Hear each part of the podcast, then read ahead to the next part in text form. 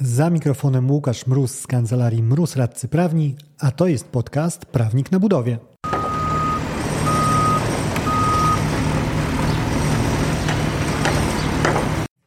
Eksperymentuję z nowym formatem treści. Obok tego podcastu czy tekstów na prawniknabudowie.com prowadzę kilka profili społecznościowych. Dość aktywnie prowadzę. Jestem na LinkedIn jako Łukasz Mróz, na Instagramie, TikToku i Facebooku, na tych trzech jako prawnik na budowie. I wiele z rzeczy, które tam publikuję, chociaż budzą zainteresowanie audytorium, szybko znika, jak to w społecznościówkach. Ale wartościowe są. A z kolei bywają zbyt krótkie albo zbyt specyficzne, żeby wrzucać je do obrobienia czy to podcastowego, czy jako dłuższego tekstu. Dlatego postanowiłem, że raz w miesiącu będę siadał do live'a i zbierał te rzeczy, które wzbudziły największe zainteresowanie wśród osób obserwujących moje profile. No i efekt tego live'a wrzucać będę później zarówno na stronę prawniknabudowie.com, jak i do podcastu, tak żeby tworzyła się baza, którą odsłuchać można. Jesteś właśnie świadkiem pierwszej takiej edycji. Podsumowuję sierpień 2023. Za mikrofonem Łukasz Mróz, a to jest podcast Prawnik na budowie.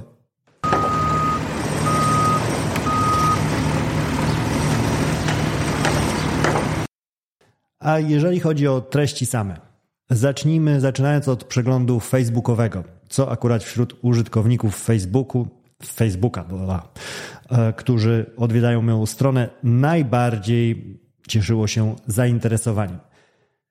Zaczynając od postu dotyczącego gwarancji, gwarancji jakości, którą niekiedy wykonawcy popadają w taki problem, że oczekuje się od nich ze strony inwestora, że tej gwarancji dadzą mu więcej na urządzenia montowane chociażby, niż daje ich sam producent.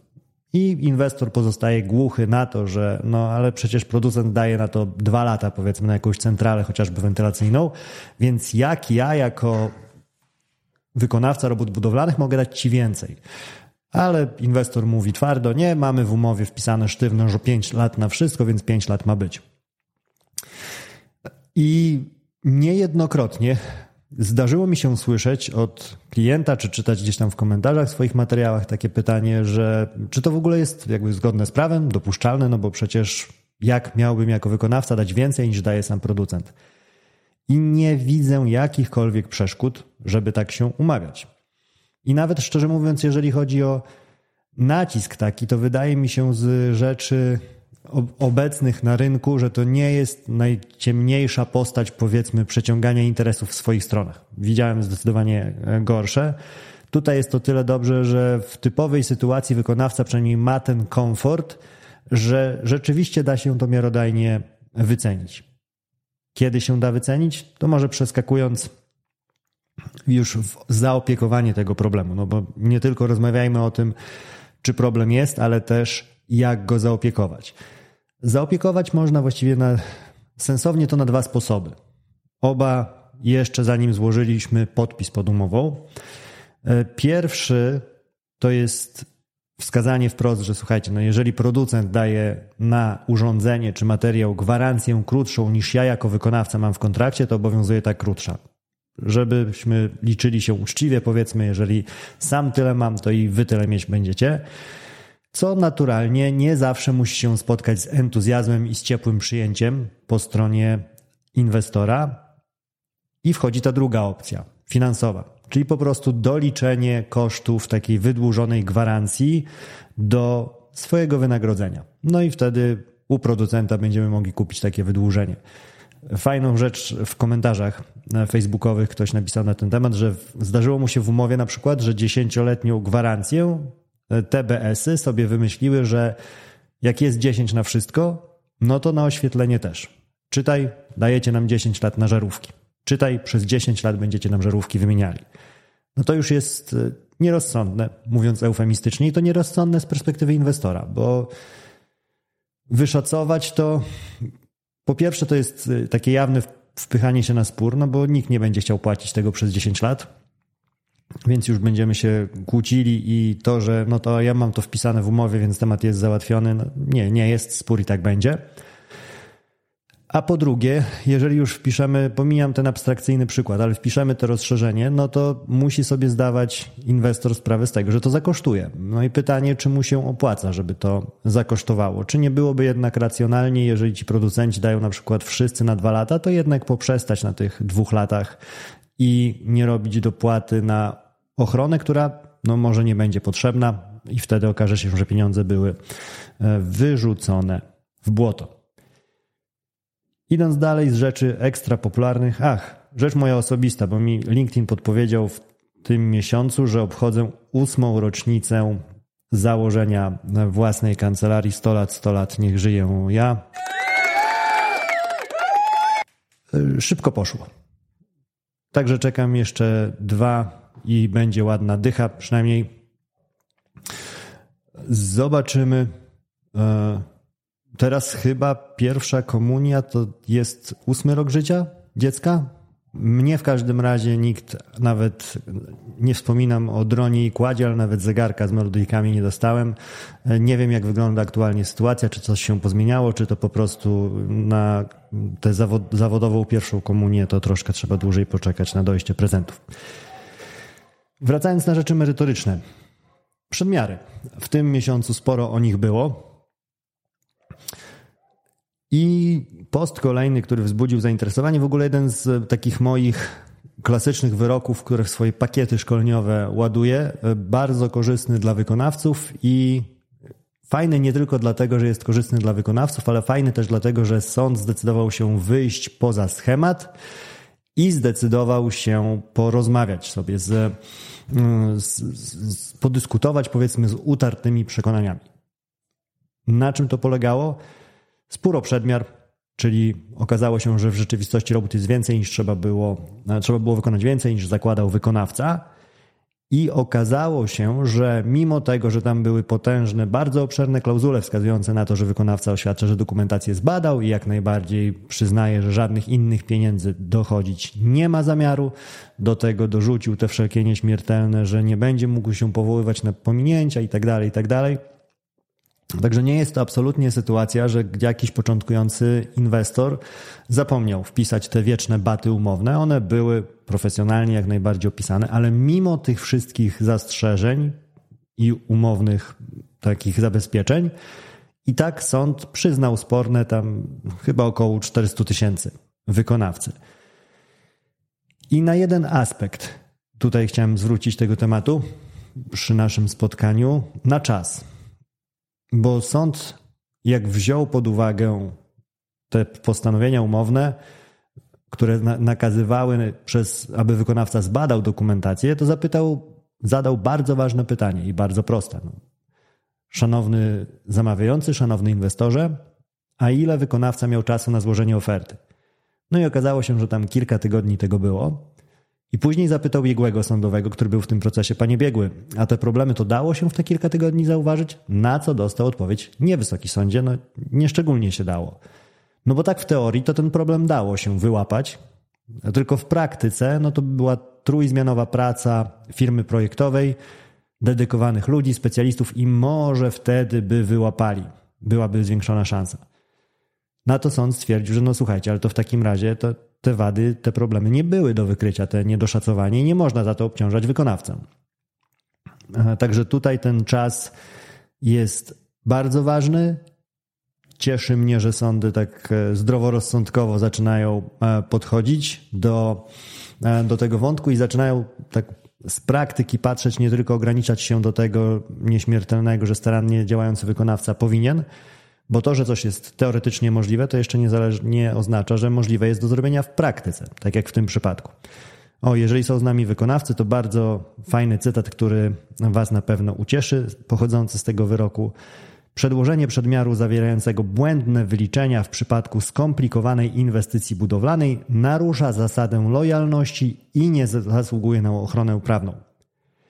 Tak jak mówiłem o tym przedmiarze, jeszcze dzisiaj troszkę poopowiadam, będziemy do niego wracali, więc nie będę tutaj się przesadnie rozpędzał.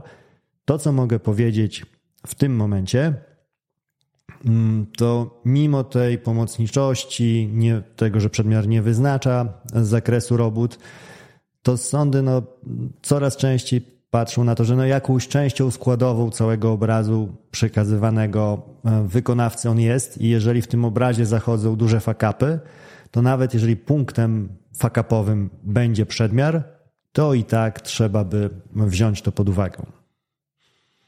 Termin teraz i przesadna, przesadny optymizm w jego deklarowaniu. E, nie wiem, czy jest z nami ktoś, kto działa na rynku zamówień publicznych, ale tam, kiedy na takim rynku działacie, startujecie w przetargach i te przetargi są punktowane.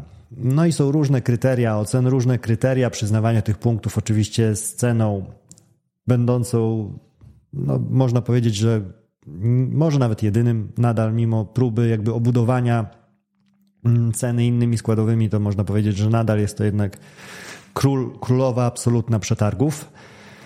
E, jeżeli ktoś nie działa w przetargach, to szybko wyjaśniając, dlaczego tak jest, no bo powiedzmy, że ułożycie przetarg, gdzie macie dwa kryteria wyboru. 60% przypada na cenę, a 40% na długość okresu rękojmi i gwarancji jakości, którą może zadeklarować wykonawca. Jest zastrzeżone, że maksymalny okres to 5 lat.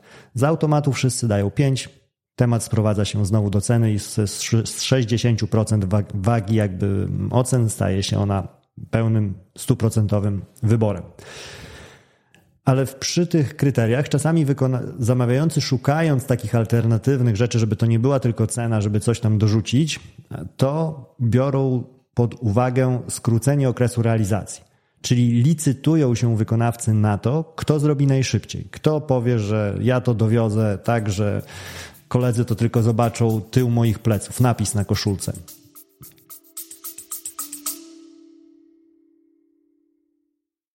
Wracam na trasę szkoleniową. Z Akademią Kontraktów Budowlanych, czyli swoim autorskim szkoleniem, odwiedzę cztery miasta. 23 lutego Katowice, 13 marca Poznań, 19 kwietnia Warszawa i 10 maja Gdańsk. Wszystkie detale i szczegóły o rejestracji znajdziesz na stronie prawniknabudowie.com ukośnik Akademia. Raz jeszcze luty Katowice, marzec Poznań, kwiecień Warszawa, maj Gdańsk. Akademia Kontraktów Budowlanych, strona internetowa prawniknabudowie.com ukośnik Akademia. Do zobaczenia. I tutaj była taka sytuacja właśnie i zalicytował jeden z wykonawców ze 40 dni zetnie. Okazało się jednak, że nie tylko nie ściął, ale złapał 65 dni opóźnienia. No i jak złapał te przesunięcie terminu, to i kary za to dostał i bronił się przed nimi, broniąc się merytorycznie, jakby wskazując, że tak naprawdę to za cały ten ambaras to odpowiedzialny jest wykonawca, przepraszam, nie wykonawca, a zamawiający. W związku z tym nie może być tak, że ja będę brał teraz w plecy jako e, wykonawca. Nie przekonał do tego sądu. Sąd stwierdził, że to była tylko twoja wina, byłeś niekompetentny i tak dalej, i tak dalej.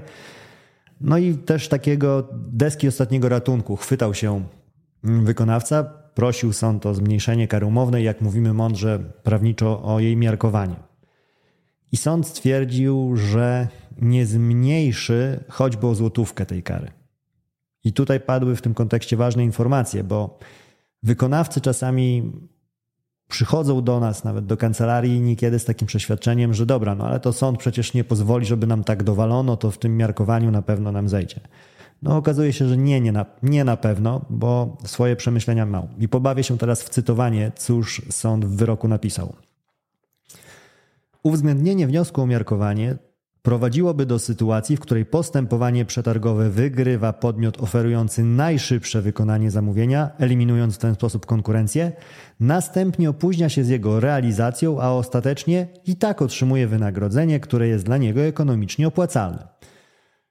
Czyli już sąd mówi tutaj wprost, że słuchajcie, ja nie zamierzam klepać was, was po pleckach, drogi wykonawco, ja wręcz chcę, żebyś ty wziął te baty na plecy. To macie zaboleć, ty masz stracić, to ma być dyskomfort, to ma być ciężar finansowy. Tak, żebyś w przyszłości wiedział, że to nie jest opłacalny manewr i nie dostaniesz ode mnie zielonego światła właśnie na takie myślenie, że dobra, to możemy i tak nie dowieść, oferujemy dziki termin, by ten przetarg wygrać, bo później sąd nas uratuje na miarkowaniu i suma summarum i tak na plus wyjdziemy. Nie, nie wyjdziecie. Tutaj sąd intencjonalnie celował tak, żeby bolało. Kontynuując. Właśnie takim praktykom ma zapobiegać funkcja prewencyjna kary umownej, której celem jest pozytywna stymulacja rynku wykonawców, tak aby zadeklarowane terminy realizacji były dotrzymywane. Znowu rzeczy, które usłyszeć często można, jeżeli chodzi o takie powiedzmy studencko-prawnicze. Kara umowna ma nie tylko naprawić ewentualne szkody, które przez tutaj na przykład przez nieterminowość inwestor mógłby poniósł, ale też motywować wykonawcę, żeby tej nieterminowości w tym przykładzie w ogóle nie było. I być takim biciem po rączkach za to, jeżeli ta nieterminowość się znajdzie. I z tego powodu, jeżeli nawet są sytuacje, kiedy inwestor nie poniósł jakiejkolwiek szkody przez nieterminową realizację umowy, to i tak często jest e, żaden argument dla sądu, żeby jakoś tam znacząco nawet tą karę zmniejszyć, bo kara ma po prostu boleć. Jest to szczególnie istotne w przypadku inwestycji finansowanych ze środków unijnych, które są rygorystycznie rozliczane także w zakresie terminowości wydatkowania. Opóźnienie w terminowej realizacji zamówień prowadzi do niewykorzystania części tych środków, co w skali całego kraju wpływa w istotny sposób na kondycję gospodarki podkreślając to, czym e, mówi sąd. Bo znowu, nie wiem na ile orientacji jest u, u Was z, z rynkiem zamówień publicznych. Zamawiający często mają potężny problem, ponieważ finansowanie te legendarne pieniądze z Unii Europejskiej działają tak, że jeżeli nie wydasz ich, no to często tak naprawdę pożegnasz się z nimi. Mają być wydatkowane w określonym terminie albo nie zostaną wydatkowane wcale. I o to chodzi sądowi, kiedy pisze o tych e, różnych finansowaniach zewnętrznych, że taki wykonawca to nie tylko inwestora może zirytować tym, że na czas mu drogi, szkoły, basenu nie odda, ale w ogóle może doprowadzić do tego, że powstanie potężna wyrwa w budżecie, bo pieniądze, które z Unii czy z innych jakichkolwiek źródeł finansowania popłynąć miały, nie popłyną wcale. I nagle robi się duży problem, bo ten wkład zewnętrzny, który miał być to finansowanie, trzeba czymś zapełnić. No i pod tym kątem sąd stwierdza, że to trzeba edukować tych wykonawców. To jest taki wątek, gdzie nauczyć ich trzeba, że odpowiedzialnie trzeba podchodzić, bo ich problemy z terminem mogą prowadzić do naprawdę potężnych problemów finansowych.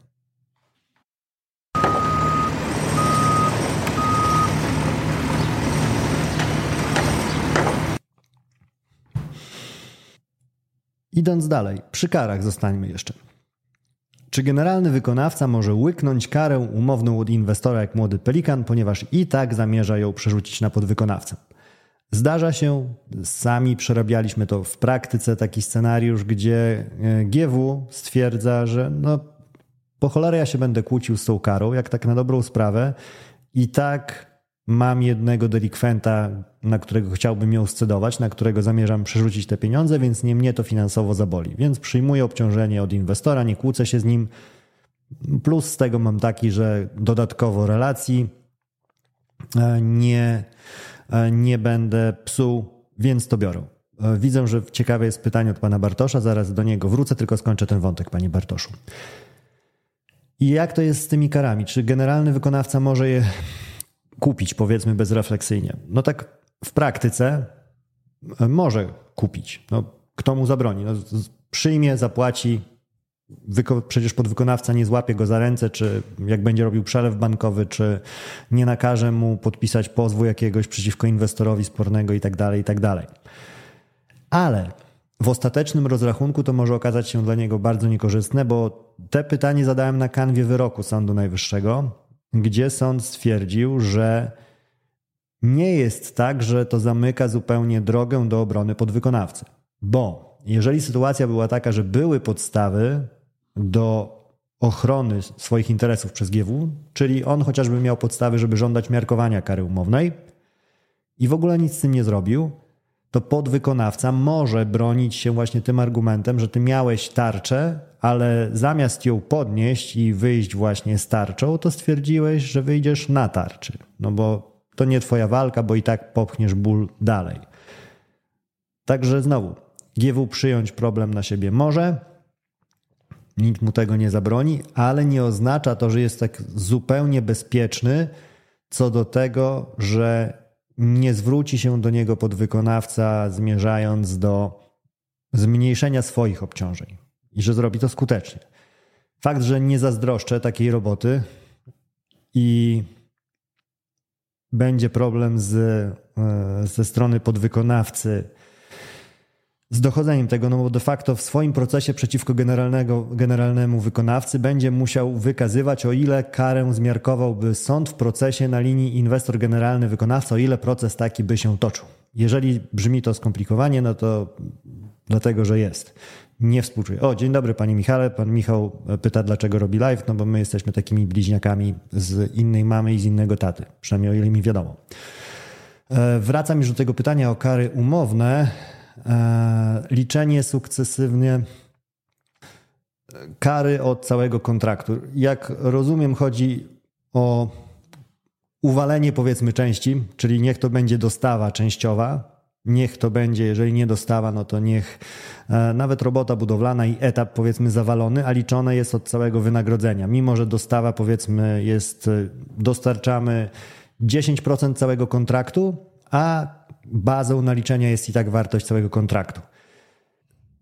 Są wyroki sądów, które bardzo nie pozwalają na to i stwierdzają, że nie, nie będzie takie zastrzeżenie umowne że jest tu zupełnie absolutny rozjazd między tym, co ochronione jest, a tym, jaką karę dostaje, dostaje inwestor, dostaje zamawiający. Także punkty zaczepienia tutaj są i nawet jeżeli są wśród nas osoby z sektora inwestorsko-zamawiającego, czy szerzej mówiąc po prostu tych, którzy zlecają pracę, to nie rekomendowałbym tych rozwiązań, wręcz przeciwnie, rekomendowałbym liczenie kar Jestem fanem jak najbardziej kar etapowych, kar od części niespełnionych, żeby motywować na bieżąco wykonawców do realizacji umowy, ale niech one będą powiązane z wartością danego etapu czy danej dostawy. Wtedy nikt się do nas nie przyczepi, że rozchodzi się tutaj rozjazd między wartościami chronionymi i obciążonymi. A teraz zagadka. Szykujemy palce, zaraz sekcja komentarzy należy do Was który zamawiający został podsumowany przez sąd w następujący sposób. W ocenie sądu działania zamawiającego były nakierowane wyłącznie na uchylenie się przez niego od zapłaty wykonawcom należnego im wynagrodzenia, które przez zamawiającego arbitralnie zostało uznane za zbyt wysokie. I teraz ważne części się zaczynają, i te działania zamawiającego były przerzuceniem na wykonawców odpowiedzialności za własne zaniedbania zamawiającego, brak profesjonalizmu i dbałości o pieniądze polskiego podatnika na etapie przygotowania inwestycji.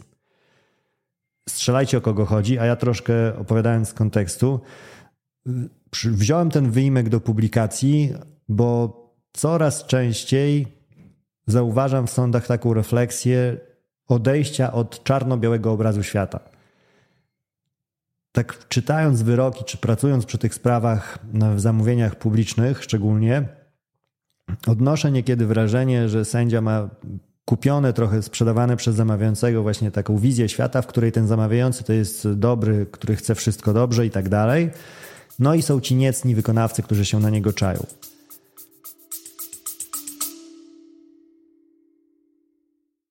Jeżeli podoba Ci się odcinek, którego słuchasz, mam ogromną prośbę – Wspomnij komuś z branży budowlanej o tym podcaście. Razem dotrzemy do większej liczby osób z branży. Z góry dzięki. Tyle ma to wspólnego z prawdą, co każde takie uproszczenie rzeczywistości. Czytaj niewiele. I coraz częściej dochodzi właśnie do sytuacji, gdzie sądy dostrzegają, krytykują, tak jak tutaj, bardzo mocno zamawiających za standard ich postępowania i mówią, że to nie w ogóle nie tak ten rynek powinien wyglądać i one absolutnie nie, nie dadzą zielonego światła dla takich zachowań. Nie tylko nie będą ich aprobowały, ale także będą je karciły. Ten akurat zamawiający to największy w Polsce zamawiający drogowy, czyli Generalna Dyrekcja Dróg Krajowych i Autostrad. Z bardzo ciekawego sporu wyimek w którym bardzo nie popisała się, akurat nie popisały się te zespoły z generalnej dyrekcji, które zajmowały się tą sporną inwestycją.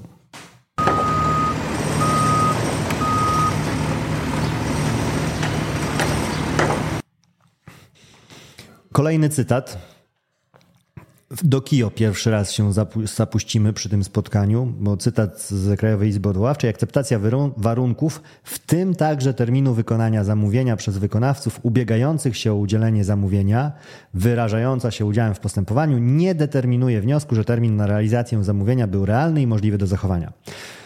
Już upraszczam, bo mają sądy tendencje i Krajowa Izba Odwoławcza zresztą też do zdań wielokrotnie złożonych, który łatwo czyta się tylko na papierze.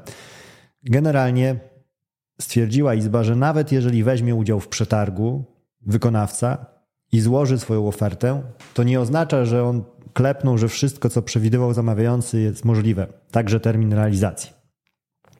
Tutaj, jak wrzuciłem to w internety, mocno zdziwiony był feedback w części, no bo jak to tak, że składasz ofertę i wiesz, że nie jest realne zachowanie terminu, dowiezienie terminu końcowego i tak składasz i macie ktoś z tego wyciągać.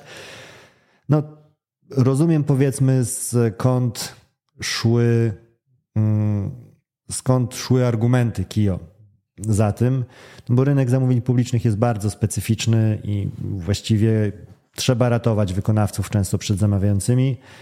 Jako ciekawostkę mogę powiedzieć, że te deklarowanie terminów, bo one znowu nie bierze się znikąd, często są powiązane z tym wątkiem, o którym mówiłem wcześniej, czyli jeżeli pieniądze nie zostaną wydane do dnia X przez zamawiającego na inwestycje, to nie zostaną wydane wcale.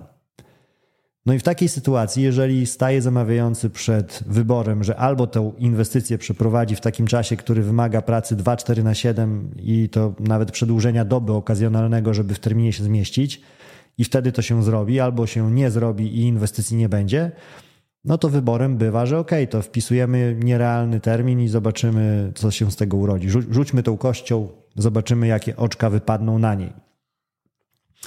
I lata temu trafiłem na takie orzeczenie KIO, gdzie taka praktyka określenia nierealnego terminu kosztowała zamawiającego to było ponad pół miliona z dofinansowania, bo w przypadku naruszeń różnych tam zasad, na których działa to dofinansowanie, mówiąc szeroko, zamawiający musi liczyć się z tym, że dostaje takie słowo, które budzi go w nocy zlanego potem, korektę, czyli część dofinansowania zwyczajnie straci i w tym przypadku, do którego nawiązuje, właśnie pół miliona z dofinansowania popłynęło przez to, że zamawiający w przetargu określił mało realny czy nierealny termin na realizację zadania, które kupował.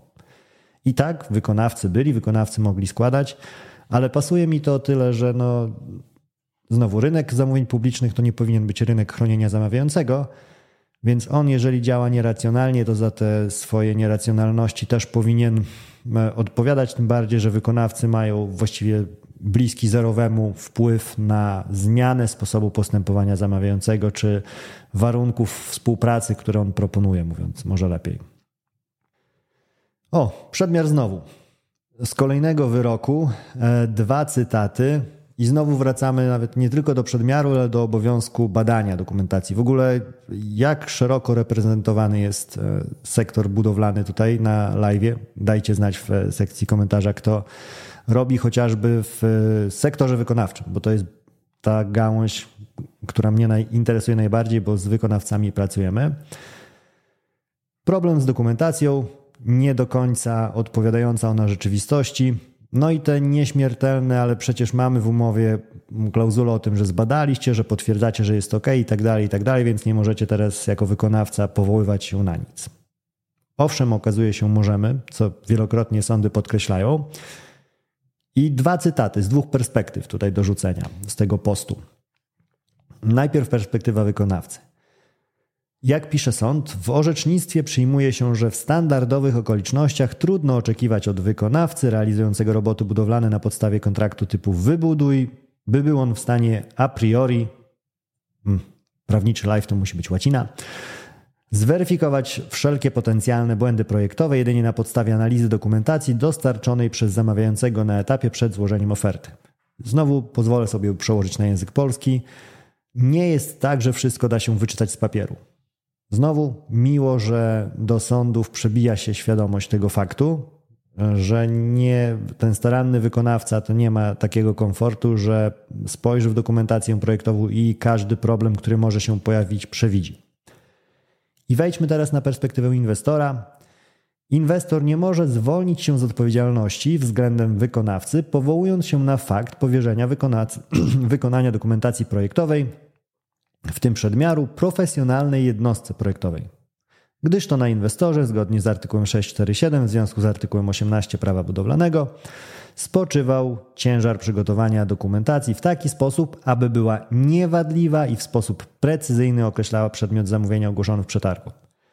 Znowu o tym wątku troszkę jeszcze będę mówił, więc nie będę się rozpędzał. To, co chcę powiedzieć teraz, to nie chwyta jako argument to, że ok, ale ja jako inwestor kupiłem projekt u profesjonalisty, więc ja żadnych uchybień po swojej stronie nie mam, no bo nie ja to rysowałem. Moim jedynym wkładem, zachowaniem profesjonalizmu było to, że do biura projektowego podreptałem i poprosiłem, żeby ludzie od projektowania, którzy się na tym znają, narysowali mi to, co chcę.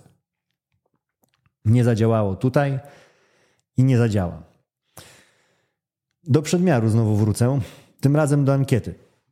E, ankiety, której wyniki nie powiem, że mnie zaskoczyły, może ich jednostronność mnie zaskoczyła, bo zapytałem o przedmiar. Przedmiar, który w kontraktach ryczałtowych wcale nie musi się pojawić. I to niezależnie od tego, czy mówimy o kontrakcie publicznym czy prywatnym. Ba, ja jeżeli już idziemy w kontrakty ryczałtowe, w ryczałtowy model rozliczenia wynagrodzenia, to według mnie z perspektywy inwestora dobrą praktyką jest nie pokazywać przedmiarów wykonawcom. I tak jak piszemy, czy piszą inwestorzy w umowach, że oni oczekują wyceny robót nie z przedmiaru, tylko że sam wykonawca ma całość dokumentacji projektowej ocenić i wyczytać z projektu, co jest do zrobienia, no to wtedy na, samym, na samej dokumentacji rzeczywiście ta wycena prowadzona będzie. Oczywiście temat jest potężnie głęboki i tak dalej, i tak dalej. E, nie jestem ślepy na problemy wykonawców i ich stronę medalu, tylko no, nie czarując się, mamy rynek obecnie, na którym zamawiający wprost piszą, co wiedzą, wprost piszą zamawiający, z czego zdają sobie sprawę wykonawcy, że oczekuje się od nich, żeby to nie było wycenianie z przedmiaru, tylko z całości dokumentacji. A wykonawcy też przy świadomości zamawiających tą wycenę, no, powiedzmy uprzejmie, że nie jest prawidłowością, żeby zawsze ona była prowadzona z dokumentacji właśnie, tylko przedmiar się wrzuca do kosztorysowania i poszło. 80 do 20. Zapytałem o to, czy Gdyby wyciąć te przedmiary, to by było lepiej czy gorzej? Czyli która odpowiedź bardziej Cię przekonuje? Że brak przedmiaru to jest bardziej plus niż minus, czy na odwrót, że brak przedmiaru to jest bardziej minus niż plus? 80% osób odpowiedziało, że to jest bardziej minus niż plus. I to wahało się trochę w zależności od platformy, bo na Facebooku 90% stwierdziło, że to jest bardziej minus, co jest ciekawie takie i znamienne, bo tam mam mocno wykonawczą publiczność i to taką wykonawczą często średnio refleksyjną, jeżeli chodzi o obowiązki wykonawców samych, jeżeli chodzi o osoby, które najaktywniej jakoś się tam udzielają wśród komentujących. Na Instagramie to było okolice 70 do 30 i na LinkedIn 80-20, e, czyli gdzieś tam pi razy oko około 80 oscylował wynik tak zlicowany z tych trzech platform. I ciekawy komentarz padł odnośnie e, tego ze strony pana Marka, który napisał tak. Jeżeli masz miesiąc lub dwa na przygotowanie oferty według obszernego projektu, który powstawał kilkanaście miesięcy, to taki przedmiar jest nieocenioną pomocą, nawet jeśli jest błędny. Łatwiej wtedy zauważyć zakresy, rozdzielić je w zespole, zadać pytania do podwykonawców i dostawców. Często w tym okresie trzeba podpisać z oferentami kilkadziesiąt NDA. Często jest również tak, że przedmiary są przewalone w górę na strategicznych pozycjach, bo tak było łatwiej projektantowi. Jeśli wyłapiesz takie pozycje, to szansa na pozyskanie kontraktu rośnie diametralnie. Ok. Ciekawa perspektywa, najbardziej taki merytoryczny, e, sensowny, wyczerpujący komentarz, który padł pod e, tymi, mm, tymi ankietami. Stwierdziłem, że warto się nim podzielić. Kolejny post, już teraz takie luźne moje przemyślenia dotyczące spraw sądowych o waloryzację. Smutna prawda jest taka, że koszty sprawy o waloryzację sądową sprawiają, że ekonomicznie często jest to bezsensowny krok w przypadku mniejszych firm i mniejszych kontraktów. W takich scenariuszach jakiekolwiek kwoty rzucane przez inwestora na odczepnego regularnie pozostaną najkorzystniejszą opcją dostępną wykonawcy. Od ładnych kilkunastu miesięcy E, ta waloryzacja jest słowem, które najbardziej grzeje branżę, odmieniane jest przez wszystkie przypadki. My też przy niej pracujemy bardzo dużo i tak jak napisałem, no jest opcja ta dostępna sądu, kiedy strony się nie dogadają. Ale z uwagi na specyfikę tej opcji, jej trudność taką prawniczą, jej koszty związane z kalkulacją roszczeń, to będzie tak naprawdę niedostępne w lwiej części firm. I to nie jest dobry scenariusz, bo z tego zdają sobie sprawę inwestorzy, którzy w próżni też nie operują i nie mają jakoś specjalnie motywacji ku temu, jeżeli nie mają takiego przymusu, obowiązku, okoliczności ich nie zmuszają, żeby kontrakty waloryzować. No i przez to jesteśmy, gdzie jesteśmy. Kolejne takie luźne wpisy przemyślenia, kategoria luźne pomysły niestandardowych rozwiązań prawnych, które nigdy nie wejdą w życie. I taki pomysł mój rozwiązania, co do którego wiem, że nigdy nie wejdzie w życie, ale ciekawie by było. Inwestor, który przegrał proces o należności potrącone z wynagrodzeniem wykonawcy, na przykład kary umowne, przez 5 lat po wyroku może dokonać potrąceń do maksymalnie 5% wynagrodzenia. Czyli taki kara za bycie nierozsądnym w potrąceniach, bo te potrącenia to najpopularniejszy, no drugi najpopularniejszy sposób rozliczenia inwestycji budowlanych. Więc e, jeżeli byłoby tak, że jeżeli przestrzeliłeś i zablokowałeś kilkaset tysięcy wykonawcy na parę lat procesu sądowego bezpodstawnie zupełnie, bo jeżeli były to szczególności zamówienia publiczne, to czułeś się w ten sposób bezpieczniejszy, że niech cię pozwie do sądu i sąd każe ci zapłacić no to już w przyszłości tego komfortu nie będziesz miał. Nie, nie widzę szans, żeby to się w życie wdrożyło, ale byłoby ciekawie, gdyby się wdrożyło. Rzecz kolejna, bardzo, która zainteresowała publiczność facebookową, odcinek 204 podcastu Prawnik na budowie. Wprowadzenie wykonawcy w błąd przed miarem. Taki nietypowy scenariusz, bo zazwyczaj, jeżeli jest ten problem z przedmiarem, sprowadza się do sporu o roboty dodatkowe. Wykonawca idzie do sądu, pozywa zamawiającego o to, żeby ten mu dopłacił, bo robót było więcej niż umówione. W praktyce cały ciężar problemu spoczywa na wykonawcy, bo on zanim pójdzie do tego sądu, to te sporne roboty ma zrobić i dopiero wtedy idzie i się kłóci z inwestorem. Jeden wykonawca natomiast przyjął zgoła inną strategię i on stwierdził, że on się uchyla od zawartej umowy, bo zawarł ją pod wpływem błędu. I ten błąd polegał właśnie na tym, że on był w błędzie co do zakresu robót, bo zły przedmiar mu przedstawiono.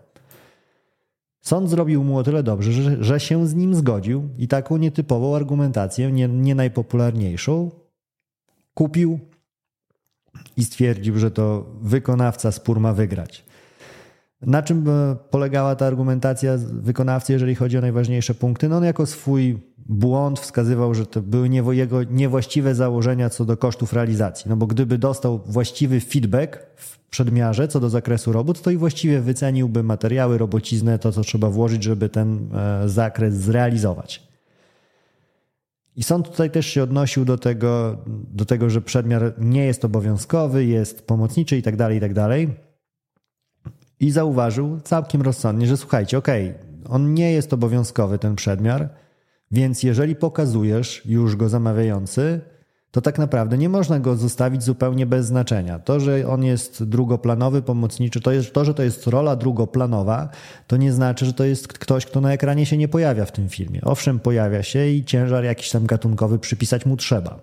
I tutaj sąd stwierdził, że ciężar taki, że wystarczający, żeby przyznać wykonawcy rację. I to, co jeszcze istotne dla wykonawców, to co podkreślał sąd, że zupełnie tak naprawdę nie interesuje go argument o tym, czy wykonawca ten błąd mógł wykryć starannie, czy też nie. ponieważ możliwość uniknięcia błędu nie wyłącza powołania się na niego. No to akurat jest rzecz e, bardzo korzystna dla wykonawcy, ale też wcale nie taka w 100% powtarzana przez wszystkie sądy, e, więc z taką zdrową drogą ostrożnego sceptycyzmu co do tego, czy w waszym temacie też akurat w tym kierunku sąd by poszedł, gdybyście chcieli korzystać z tej argumentacji.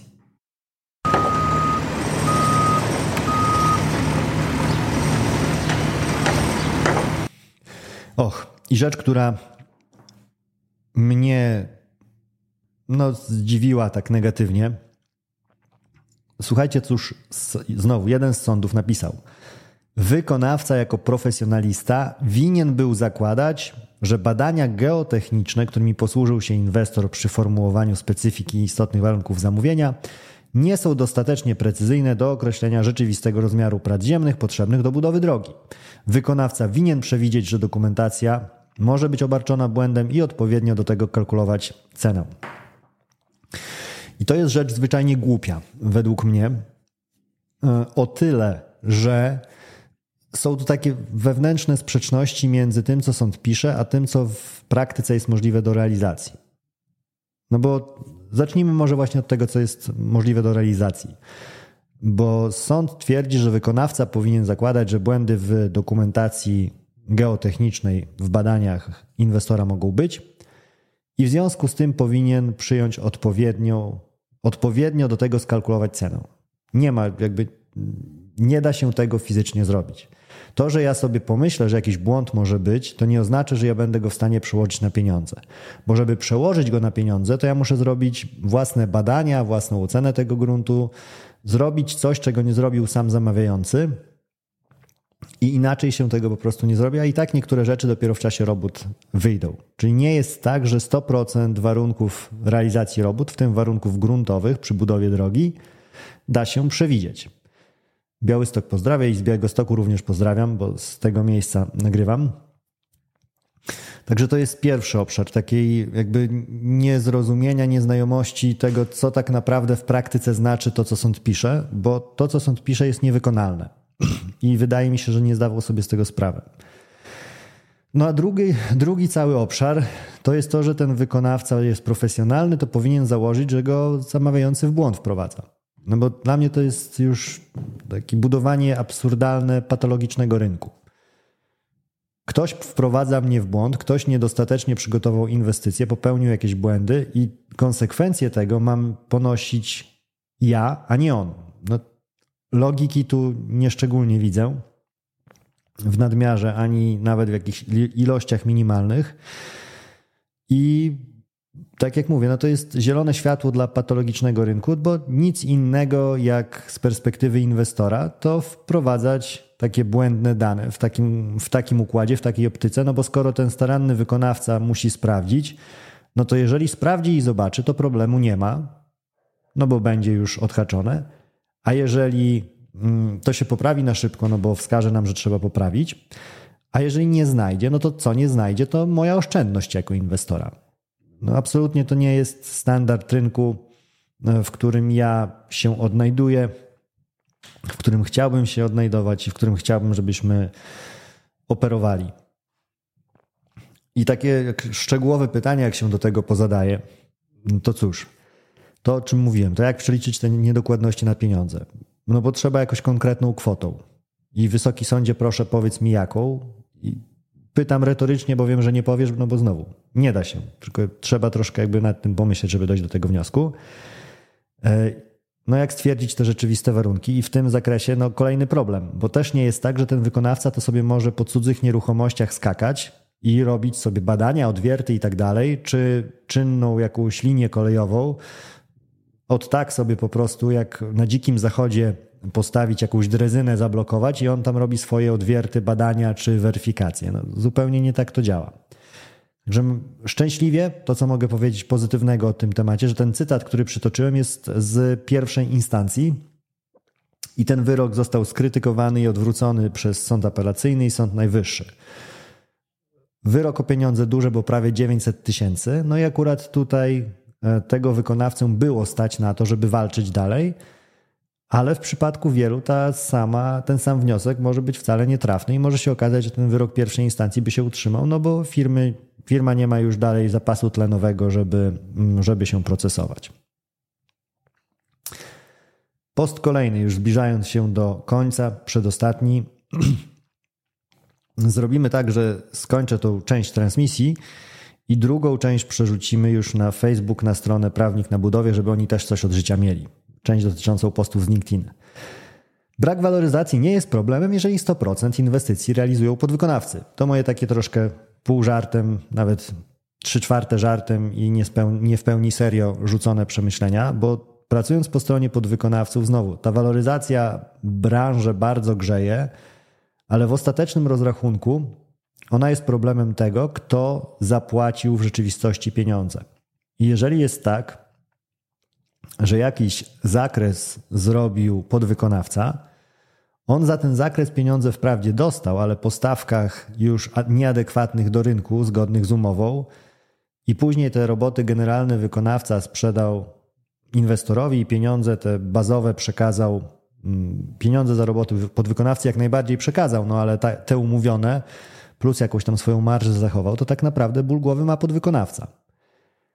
W związku z tym, im niżej jesteś na tej drabince procesu budowlanego, tym bardziej te kwestie waloryzacyjne mogą boleć. I im więcej masz podwykonawców, tym może się okazać, że mniejsze straty własne z perspektywy generalnego wykonawcy. No i często jest tak, jeżeli jesteście w sektorze podwykonawczym, to przekonywać was pewnie nie muszę, że sytuacja wygląda właśnie w ten sposób, że generalny to mówię, no tak, ja chodzę, chodzę i rzeczywiście nie, nie ujmując jakby, chodzi.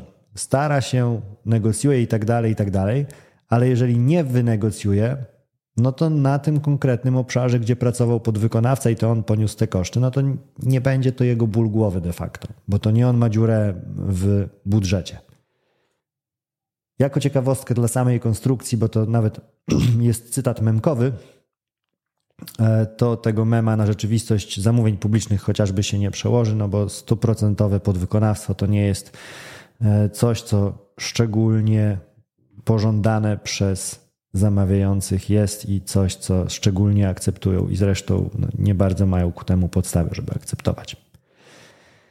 I przedostatnia już rzecz. Ogromnie ważny wyrok z moich podlaskich okolic, z łap, w ogóle troszkę kontekst rysując tak pozaprawniczy powiedzmy. Problem dotyczył inwestycji lokalnej, gdzie miasto niewielkie z, z Podlasia ma duży ból głowy, bo prowadziło proces przez lata pozdrowienia od wykonawcy na kolei. Widzę, dziękuję panie Wojciechu, odzdrawiam, to też e, wdzięczny, powiedzmy, wycinek budownictwa i też swoje z przedmiarami zamawiającymi i tak dalej. Na pewno ma Pan radości do, do odebrania, także wytrwałości i siły życzę.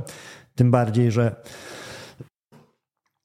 tym bardziej, że finansowanie kolejowe jest jakie jest, chociaż mignął mi gdzieś artykuł, że e, program kolejowy został jakoś tam wspomożony i e, znalazło się więcej środków na jego poczet, także e, może ruszy już z poziomu drezyny, chociaż do takiej TL-ki. Jeżeli chodzi o ten spór, o którym mówię, Kraków pozdrawia i Kraków pozdrawiamy zwrotnie. Inwestycja lokalna i sporo roboty dodatkowe tak naprawdę, które przedłużyły realizację, robiły, zrobiły się tego odstąpienia i tak dalej, i tak dalej. Suma summarum, skracając, poległ zamawiający z Kretesem. Przez knockout e, wygrała firma wykonawcza. I to, co mnie urzekło, skąd mam dostęp do wyroku? Bynajmniej nie od firmy wykonawczej, od zamawiającego. I to nie ja tylko, a cały świat właściwie, bo zamawiający, e, gmina Łapy, na swojej stronie internetowej wrzuciła w artykule dotyczącym tego problemu, e, wrzuciła ten wyrok, także możecie go znaleźć bez problemu również. Wrzuciła w tekście i ten tekst był urzekający, no bo trzeba było zwołać na CITO e, sesję rady, gdyż trzeba uradzić, gdzie te trzy ponad miliony teraz do wypłaty wykonawcy znaleźć. To spór był dużo skalowy i zamawiający też miał swoje roszczenia i nie dość, że przegrał swoje, czyli nie dostanie pieniędzy od wykonawcy, to jeszcze przegrał z wykonawcą, czyli to poszedł, żeby wykonawca mu zapłacił, a sam musiał zapłacić wykonawcy. taka niezbyt szczęśliwa z jego perspektywy sytuacja, ale piękną rzeczą, pokazującą realia takich inwestycji lokalnych, jest to, że właśnie w, w tym serwisie miejskim opisano, że było to spotkanie już w drugim akapicie tego tekstu podkreślono, że cały ten problem, inwestycja i tak dalej, to się działa za działo się za kadencji poprzedniej pani burmistrz e, tegoż miasta, która e, no tak chyba miało wynikać z tekstu, jakby, że na, na jej warcie się to wszystko złego zadziało.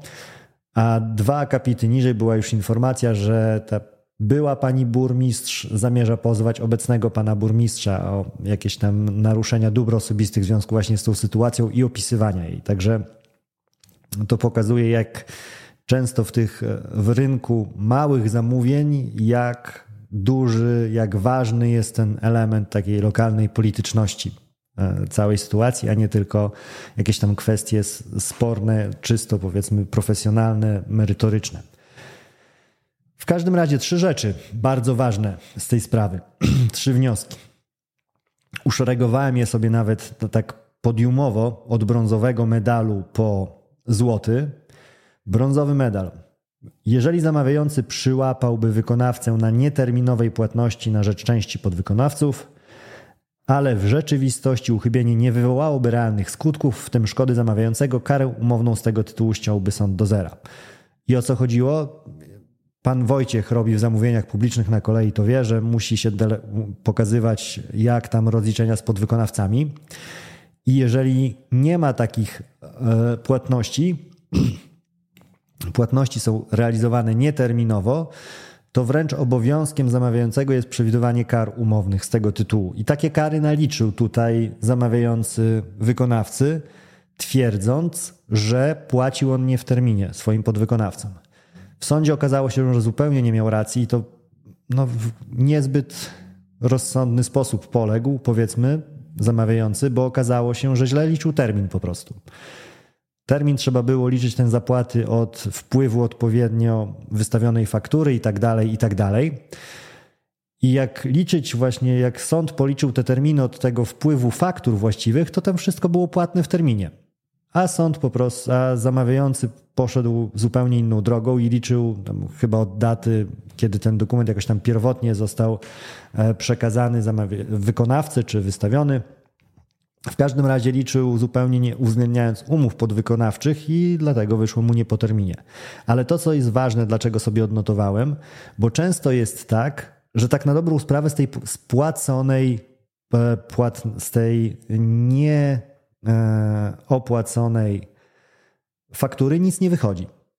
No bo ktoś się spóźnił z opłatą podwykonawcy, powiedzmy gdzieś tam w ogóle po latach przy kontroli inwestycji wychodzi coś takiego. No bo w tej sytuacji można znaleźć taki kwit spóźniony chociażby w czasie takiego procesu. Nikt nic nie wiedział, po trzech latach gdzieś tam przy okazji się okazuje, że jest jakiś niespłacony podwykonawca. Bach, zgodnie z umową kilkadziesiąt czy kilkaset tysięcy kary nakładamy. Mimo, że ten podwykonawca nigdy w ogóle się nie zjawił u zamawiającego, swoje pieniądze dostał tylko nieco później i tak dalej, i tak dalej. I w tym kontekście sąd właśnie napisał, że jeżeli nie ma żadnych realnych skutków tego nieterminowej tej zapłaty, to nawet gdyby ona była, gdybyś ty zamawiający w tym sporze pokazał, że rzeczywiście nie w terminie płacił wykonawca, to ja i tak tą karę ściąłbym do zera bo nic nie wyszło negatywnego po Twojej stronie. Także to jest medal brązowy, jeżeli chodzi o ten wyrok. Medal srebrny. Zamawiający nie może odstąpić od umowy przez brak wydłużenia przez wykonawcę zabezpieczenia należytego wykonania umowy, jeżeli bezpodstawnie odmawiał podpisania aneksu terminowego. Dlaczego? Ponieważ no naturalne jest, że wystawca gwarancji, czy to będzie bank, czy to będzie ubezpieczyciel, nie przekaże jej wyłącznie na podstawie ustnych deklaracji co do deadline'u projektu. No, musi zobaczyć ten wystawca sztywno, jak w dokumentach wygląda termin zakończenia. Bo tam no, nie są nierozsądni ludzie i nikt nie będzie się śpieszył do wystawienia gwarancji, która zaraz będzie kasowana. A tutaj akurat sytuacja była taka, że sąd uznał, że obiektywnie były podstawy do aneksowania tej umowy, tylko zamawiający, tak jak to zazwyczaj wygląda na rynku zamówień publicznych, wcale się do tego nie śpieszył. I rozmowy trwały, i trwały, i trwały. I mimo to nie przeszkadzało mu to, to czepiać się do tego, że, że mu wykonawca nie przedłużył zabezpieczenia należytego wykonania umowy. No i tutaj sąd mówi zgrzyt, no, ale halo, to żeby dostać te zabezpieczenie, to naturalnym jest, że trzeba mieć umowę z właściwym terminem, aneksowaną. Wy tego aneksu nie chcecie dać i jeszcze później chcecie z uwagi na to odstępować, no to nie tędy droga. I złoto. I to złoto absolutne. Powiedziałbym, że zdecydowanie najważniejsza rzecz z tego postu i z tego wyroku. To, co napisał sąd, jeżeli chodzi o standard przygotowania dokumentacji. Bo ten standard to wytyczają nam takie szczegółowe przepisy. Jakie badania prowadzić, jak powinien wyglądać projekt i tak dalej, i tak dalej. Ale często jest tak, że to będzie za mało że zachowanie tego standardu nie pokaże tak naprawdę całości problemu, który może wystąpić. I cóż wtedy? Sąd pisze tak: jeżeli przy konkretnej inwestycji dane badanie czy opracowanie z praktycznego punktu widzenia są przydatne albo wręcz potrzebne dla ustalenia zakresu prac powierzonych wykonawcy, zamawiający powinien je wykonać. Nawet fakt, że dokumenty, badania czy opracowania techniczne nie są wskazane w szczegółowych przepisach jako obligatoryjne, nie zmienia tej oceny. I to jest coś, co dla mnie jest ogromnie ważne. Już sobie zapisałem w takim pliku, gdzie trzymam najważniejsze cytaty z wyroków do wykorzystywania w kolejnych sporach, sprawach sądowych i wymianie stanowisk jeszcze przedsądowej. Jak to należy rozumieć? Prawidłowe przygotowanie dokumentacji to przygotowanie dokumentacji, która pozwala wykonawcy ustalić zakres robót do zadania, a nie tylko takiej, która spełnia te przepisowe minimum. I to jest mega ważna rzecz, która jeżeli się utrwali, to będzie ogromny plus, szczególnie przy inwestycjach liniowych. Czy to będzie kolej, czy to będzie drogówka, e, gdzie takie zero-jedynkowe, sztywne złapanie całości warunków w których realizować będzie trzeba roboty, jest no, trudniejszy z uwagi na obszar niż przy kubaturze jakiejś. I jeszcze dwie takie wzmianki honorowe, bo tu była taka ciekawa sytuacja, że obie strony poszły o jedną tą samą kwotę w szeregu swoich różnych pieniędzy o 950 tysięcy. I to była kara za odstąpienie od umowy, bo obie strony złożyły swoje oświadczenia o odstąpieniu od umowy. Okazało się, że post factum po latach, że rację miał jednak wykonawca. I tutaj zamawiający wnosił omiarkowanie kary tej za odstąpienie, która okazała się słuszna po stronie wykonawcy, czyli to zamawiający miał zapłacić 950 tysięcy za odstąpienie wykonawcy. I sąd z bardzo ciekawą argumentacją stwierdził, że on ani o złotówkę nie zmiarkuje tej kary. A dlaczego nie zmiarkuje?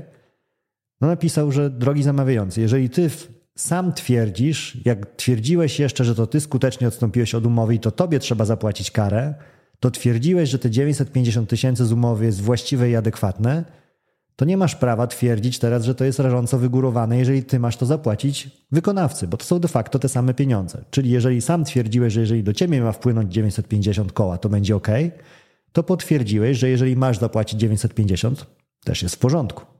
Takie piękna logika w sumie. I ostatnia rzecz, e, już taka bardziej powszechna, budowlana e, do wszystkich inwestycji praktycznie. Wystąpienie w trakcie inwestycji kolizji sieci i ich negatywny wpływ na zachowanie harmonogramu nie jest standardem. Zamawiający twierdził, bo tutaj już oczywiście takie kolizje występowały sieci i e, negatywnie rzutowały na harmonogram, i zamawiający mówił, ale wysoki sądzie, przecież w budownictwie to standard zawsze się zdarza. Sąd powiedział, że ja nic na ten temat nie wiem. Według mnie nie jest to standardowe. Jeżeli twierdzisz, że jest inaczej, to mi to udowodni. Zamawiający nie udowodnił, jak to konkretnie miało e, wyglądać w tej inwestycji i jak konkretnie ma wyglądać w ogólności. No, w związku z tym, tak jak powiedziałem na starcie, taka totalna porażka, bo do zera przegrane to, co mógł wygrać zamawiający i na maksa przegrane to, co przegrać mógł. Także wykonawca naprawdę ciężkim knockoutem tutaj wyszedł z rinkiem. I ostatnia rzecz, którą już przygotowałem, bo e, LOL contentu też zdarza mi się sporo w moich różnych kanałach social media. To taki LOL content, ale branżowy. Trzy rzeczy, które mimo upływu lat trudno mi zrozumieć. Po pierwsze, sformułowanie ale smaczna wódka. Po drugie, twierdzenie, że roboty są objęte ryczałtem, chociaż inwestor zmienił założenia inwestycje, inwestycji. I po trzecie, wyjazdy na spływy kajakowe. I zacznijmy od końca. Tych wyjazdów na spływy kajakowe to zrozumieć nie mogę, no bo to łączy wszystko, co najgorsze w życiu. Siedzisz w pełnym słońcu, żrą cię owady, jakieś chaszcze dookoła, możesz się w nie władować. Jeszcze w dodatku płyniesz w takim, jeżeli chodzi o środki transportu po wodzie, to po najmniej fajniej wyglądającej rzeczy. Taki odpowiednik policjanta na rowerze wśród służb mundurowych. O. Jeżeli chodzi o e, kwestię tego, jak to się ma do statków innych katamaranów czy czegokolwiek innego. E, sformułowanie, ale smaczna wódka nie, też nie rozumiem.